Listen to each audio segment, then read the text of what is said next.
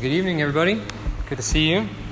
Um, I hope you got to meet my daughter Willa. She's a first year here at the University of Vermont. We are very proud of her. She's got some homework to do. Maybe about corduroy goes to the fire station. Is that right? Yeah. All right, take a bow. yeah. She's cute. She's a cutie. Um, I can't I can't preach with you here. You're too distracting. oh man. You all, I'm totally in trouble. She's got my heart. Um, good evening. I'm glad that you're here. Uh, welcome to our Wednesday night fellowship. As, uh, as Kelsey mentioned, we really want you to be able to connect with God and others and sort of connect the dots in college. And this is a great time to do all of those things. Uh, I want to start tonight's talk, sermon, uh, with a question. The question is this What's the most important thing in a relationship?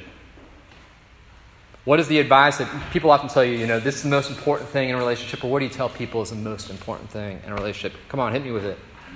Yeah, right? Communication, communication, communication. I believe that's true. Communication is super important. In order for there to be a good relationship, we need to communicate, and we need to communicate well. And what's true of our human relationships, check this, is also true uh, of our relationship with God as well. It makes sense. God's personal, and we're personal. He's relational, we're relational beings too.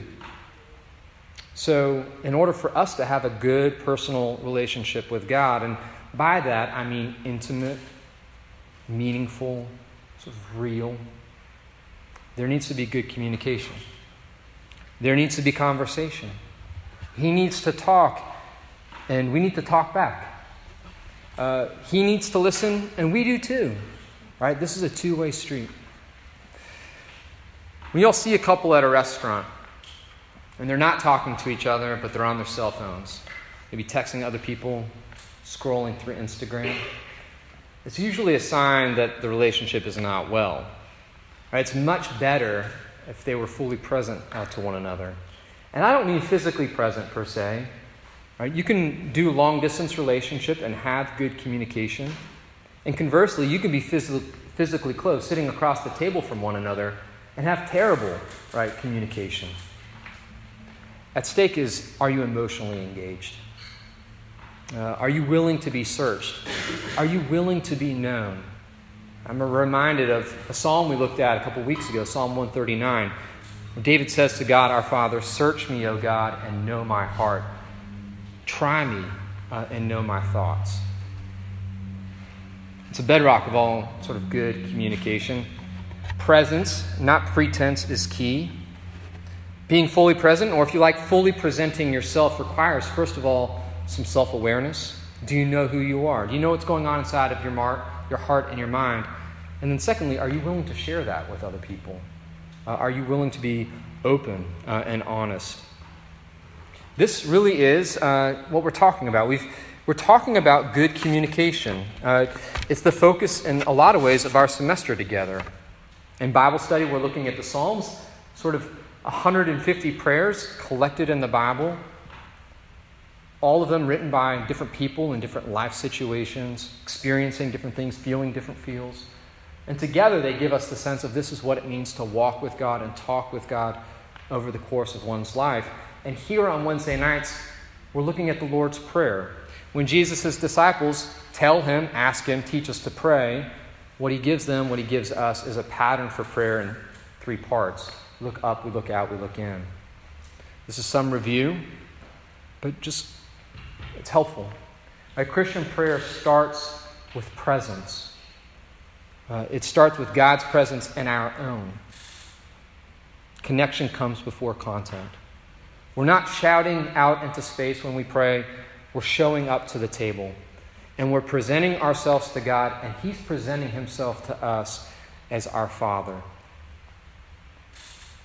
When we show up, the first thing that we ask is, Help me to see you as you truly are.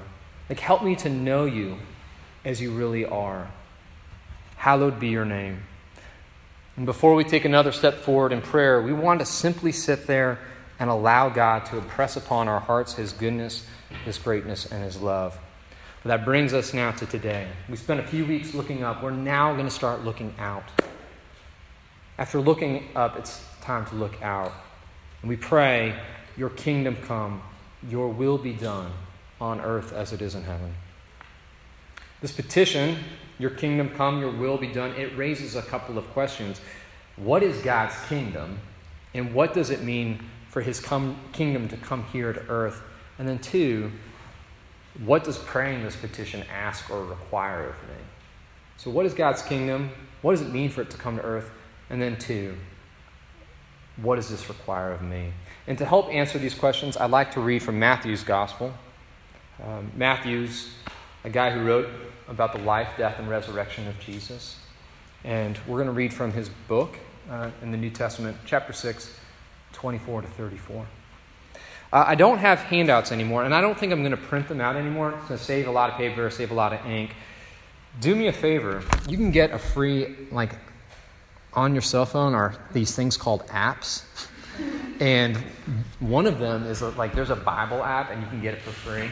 And so, um, yeah, it's other, yeah, it's, it's summer conference. Uh, there's a funny guy named Matt Howley. He'd say, tap that app. Uh, so do it. Get the Bible app. You can also, we have free Bibles here on the table. We're also going to project it up here on the screen, okay? To follow along. This is what uh, God wants us to say to us tonight. 24. No one can serve two masters, for either he will hate the one and love the other, or he will be devoted to the one and despise the other. You cannot serve God and money. Therefore, I tell you, and by the way, this is Jesus speaking. Therefore, I tell you, do not be anxious about your life, what you will eat or what you will drink, nor about your body, what you will put on. Is not life more than food, and the body more than clothing? Look at the birds of the air. They neither sow nor reap nor gather into barns, and yet your heavenly Father feeds them. Are you not of more value than they? And which of you, by being anxious, can add a single hour to his span of life? And why are you anxious about clothing? Consider the lilies of the field, how they grow. They neither toil nor spin, yet I tell you, even Solomon in all his glory was not arrayed like one of these. But if God so clothes the grass of the field, which today is alive and tomorrow is thrown into the oven, will he not much more clothe you, O you of little faith? Therefore, don't be anxious, saying, What shall we eat, or what shall we drink, or what shall we wear? For the Gentiles seek after all these things, and your heavenly Father knows that you need them all. But seek first the kingdom of God and his righteousness, and all these things will be added to you. Let's pray. Father in heaven, um, we're glad to be gathered in your presence, uh, to to be in your company. Uh, Lord, I pray that in this time you would uh, reveal yourself to us. You would show us your goodness and in your, in your grace. Um, also, too, I pray, Lord, as we look out and we see a world that is beautiful and broken, you would teach us what it means to pray for your kingdom to come and for your will to be done on earth as it is in heaven. And we ask these things in Jesus' name. Uh, amen. Well, if you will look at the sort of even the beginning of this passage tonight. Uh, what you will see is Jesus telling his disciples, telling us, you can't serve two masters. You can't have two bosses. There aren't two kings. Either you will love the one or you will hate the other, or you will be devoted to the one and despise the other. But you can't do both. Right? In this life, you have got to serve somebody. You've got to serve something. It's not a matter if you're going to be ambitious or not. It's not a matter if you're going to worship or serve something. You will. The question is who or what? Who are you going to worship? What are you going to worship? Who or what are you going to serve? What are you going to make your ambition? Right? Your chief end, your reason for being. In verse 24, Jesus hints that your options are very limited and pretty straightforward. Either you're going to seek to advance your own kingdom or you're going to seek to advance the kingdom of God. You can't do both, it's one or the other. Many of us live our lives as if we're in a movie. Since we're in every scene of this movie, so it seems, right? We conclude that we're the star of the show, right? Life is a movie, and it's all about me. And what that makes all of you is props or extras, right, in this movie about me. And either you are helping me, or you are hurting me, or you are getting in my way. It's easy for me to think this way. It's easy for you to think this way. In fact, I would say this is probably our default mode of being, of doing in the world. However, there is another way of being and doing. There is an alternative vision or way of life. You could call them two scripts, right? Two ways of being in the world. Script number one, the one I just alluded to, reads like this Life's a movie, you're the star of the show. And the overarching plot and theme of this movie that is your life is life, liberty, and the pursuit of happiness. Pretty clever. I didn't come up with that. right? But you do you. Don't get in my way. And scrounge up as much wealth, comfort, security, and influence as possible, and then hold on tight before you die. Life, liberty, pursuit of happiness. Since it's a movie focused on you, everyone, God included, is in the background, supporting you, helping you, or getting in your way. And at the top of this script that we could call, right, life, would be a rough draft title Seek First the Kingdom of Me. Script number one. Script number two reads like this Yes, life is a movie, and yes, you have a part to play, but no, you're not the star of the show. God is. Because God is the one who created the world, and when we broke it, He's the one who stepped inside His creation to fix it. In fact, He sacrificed His very life in order to do so. And that makes Jesus the hero of this movie. That makes Jesus the hero of this play. And since He's the star and we're supporting actors or actresses at best, the best thing that we can do with our lives is to discover who we are children of God by grace, by faith, and where we fit in this overarching drama, how we can best serve, how we can be a part of Jesus' redemptive mission. See, according to Jesus, these really are your two options. These really are the two scripts that you can play. Either you're going to seek first your kingdom, the kingdom of me, or you're going to seek first God's kingdom. We could say the kingdom of He, right? But there is no, I just realized this is now going to rhyme, there is no plan C. There is no number three. That's the end of our Dr. Seuss. All right? So let me ask you this Who's the boss? Who's the boss? When you wake up and you step into a new day, who's working for who? Is God working for you, or do you see yourself in some ways as serving Him? What's the direction there? Well, let me ask you this why are you going to college? What's the point of your being here?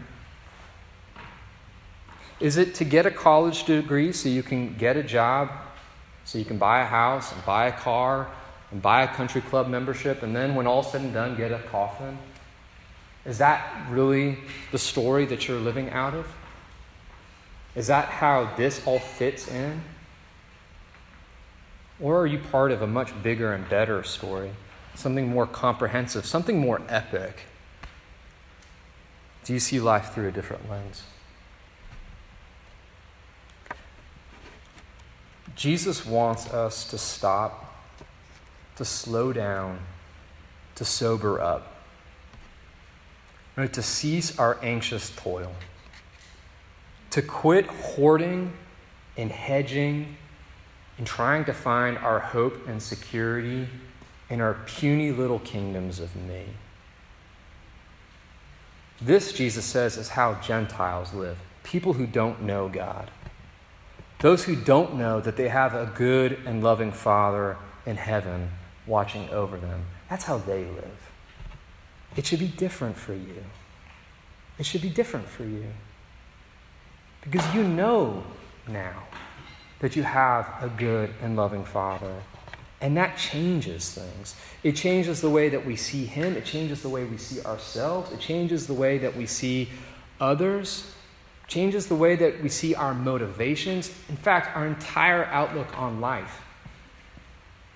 So don't seek first your kingdom. Verse 33 Seek first the kingdom of God and His righteousness. And this exchange comes with a promise.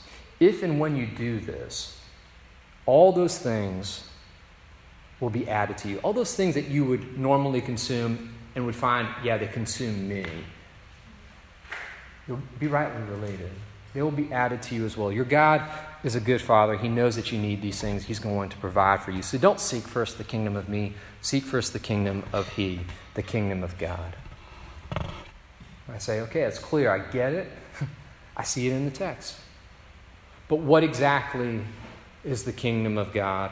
And what does Jesus mean when he says that we ought to seek it first and seek his righteousness? That we should pray, Your kingdom come, your will be done on earth as it is in heaven. What does that mean? Well, simply put, like the kingdom of God is everything the way it is supposed to be. It's the way things are in heaven right now. The kingdom of God is everything and everyone in their right place, doing what God designed it and them to do. From a human standpoint, it means us knowing and showing God. Right? We were made in the image of God for the sake of imaging God, which is to say, we were made to make visible an invisible God, to reflect His heart and His character, His beauty, His goodness, right, to the world around. And when we are doing this, when we know Him and show Him, when we are seeking first His kingdom, what we all experience is God's righteousness which is to say, his all rightness. The word that gets translated righteousness in verse 33 could just as well be translated justice because it's the same word. Right? God's righteousness is his justice. In Hebrew, it's his shalom. That word shalom often gets translated peace, but it's much more than that and far bigger and better than that. As one theologian writes, Shalom is the webbing together of God, humans, and all creation in justice, fulfillment, and delight. It's a rich state of affairs in which natural needs are satisf- satisfied and natural gifts fruitfully employed, all under the arch of God's love. Shalom, in other words, is the way things are supposed to be. We could call it the kingdom of God, and it's what Jesus says we are supposed to seek first what we are to make our ambition. Well, this brings me to our final point. Okay? If the kingdom of God is everything wrong made right, it's the way things are supposed to be, what does praying for that require of me? Well, it requires three things. It requires a biblically informed imagination. It requires civic and global engagement, and it requires hospitality, which is to say, a spirit of invitation and reconciliation. Now, I'm going to spend the next two weeks fleshing out those last two things. Next week, we'll talk about the kingdom of God and our global and civic engagement. And the week after that, we'll talk about the kingdom of God and our hospitality of inviting people in and being reconciled. Tonight, just for the rest of our time, I really want to talk about the kingdom of God, looking out and praying out, Your kingdom come, Your will be done, and our need, right, for a biblically informed imagination. I want you all to use your imaginations uh, for a second. I want you to imagine everything wrong with this world set right. I want you to imagine everything in this world that's broken, fixed. And I want you to imagine everything hurt, healed. What does that world look like? What does it sound like? What does it feel like? Think about it for a moment.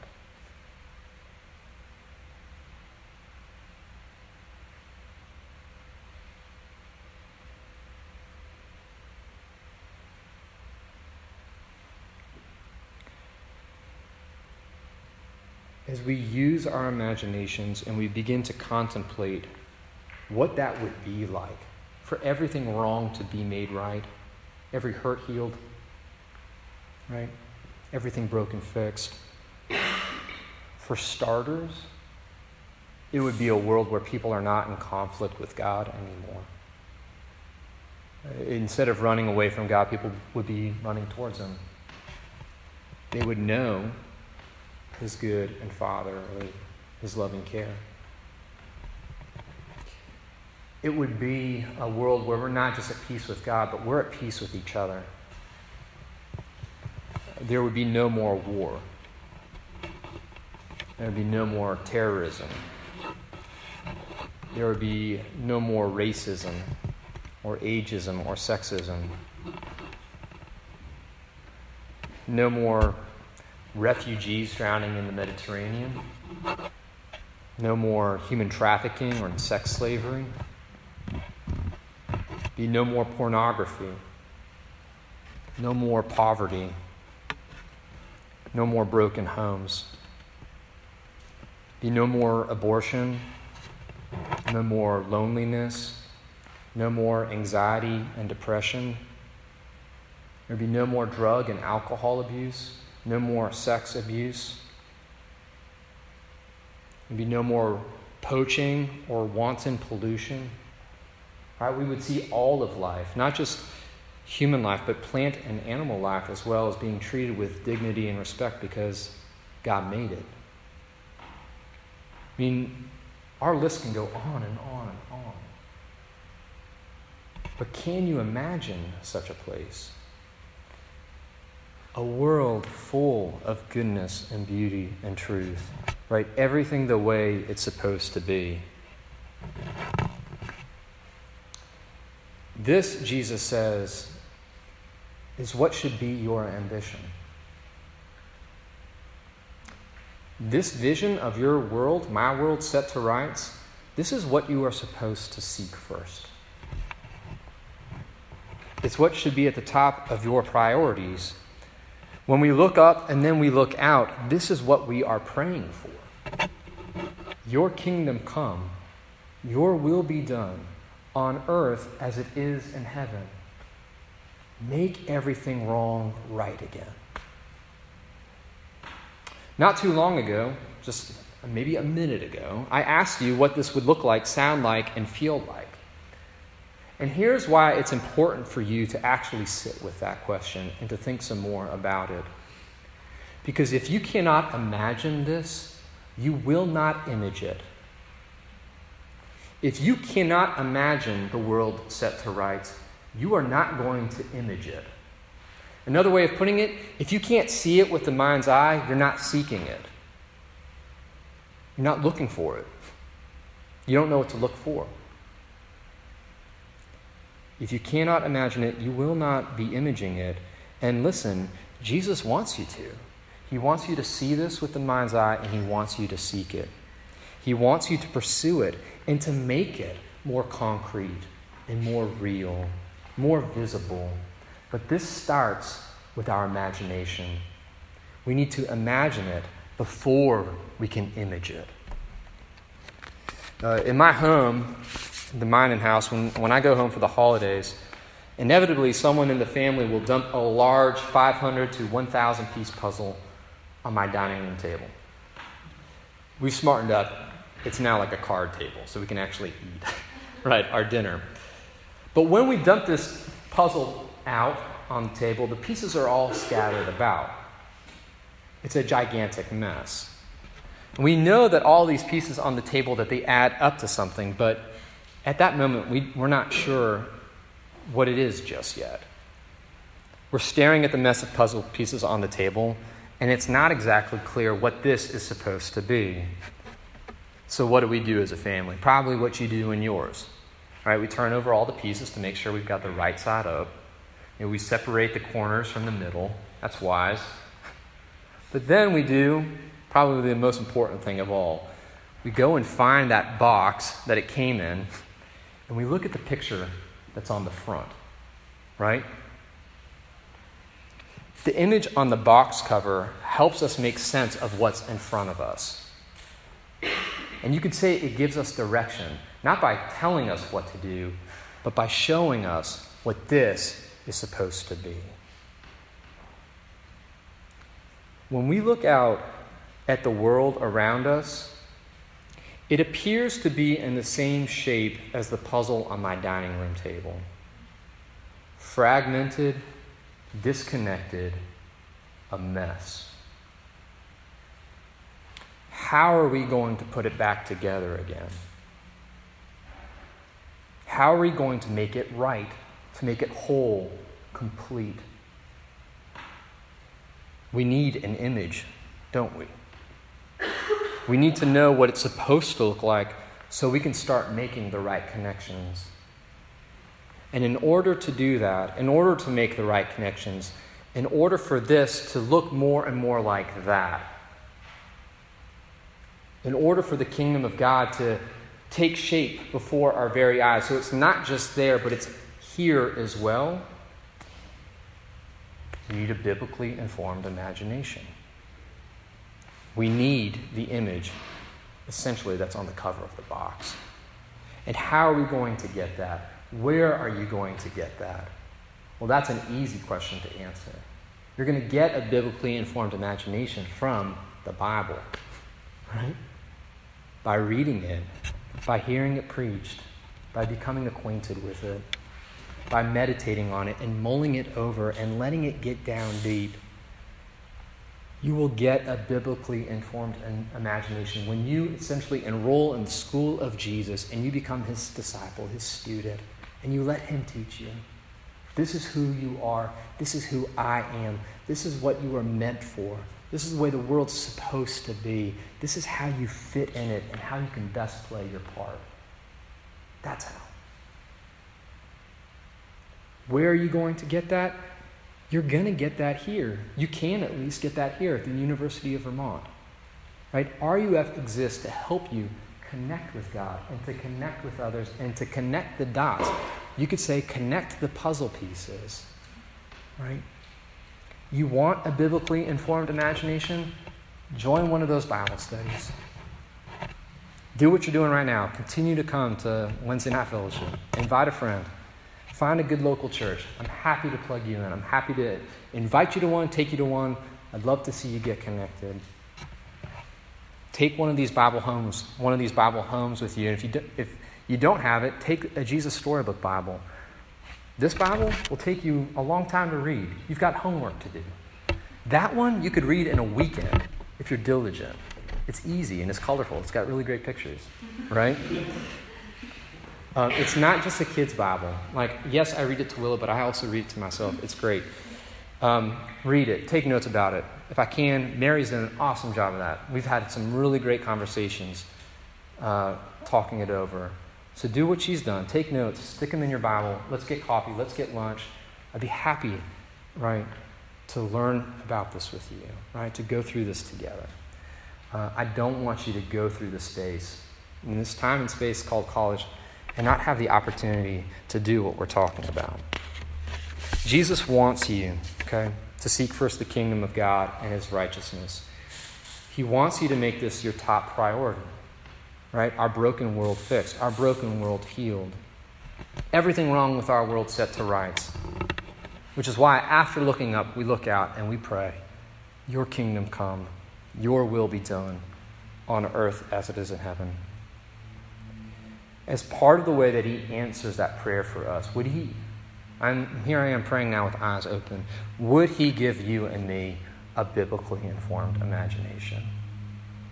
Right? Would we be able to see more and more what our world is supposed to be like so we can see more and more the ways that we can be putting it back together again. Would we imagine a better world, right? So that we can be part of it, so that we can be, could we imagine it so we can help image it? And would all of this be to His glory and to our satisfaction and joy?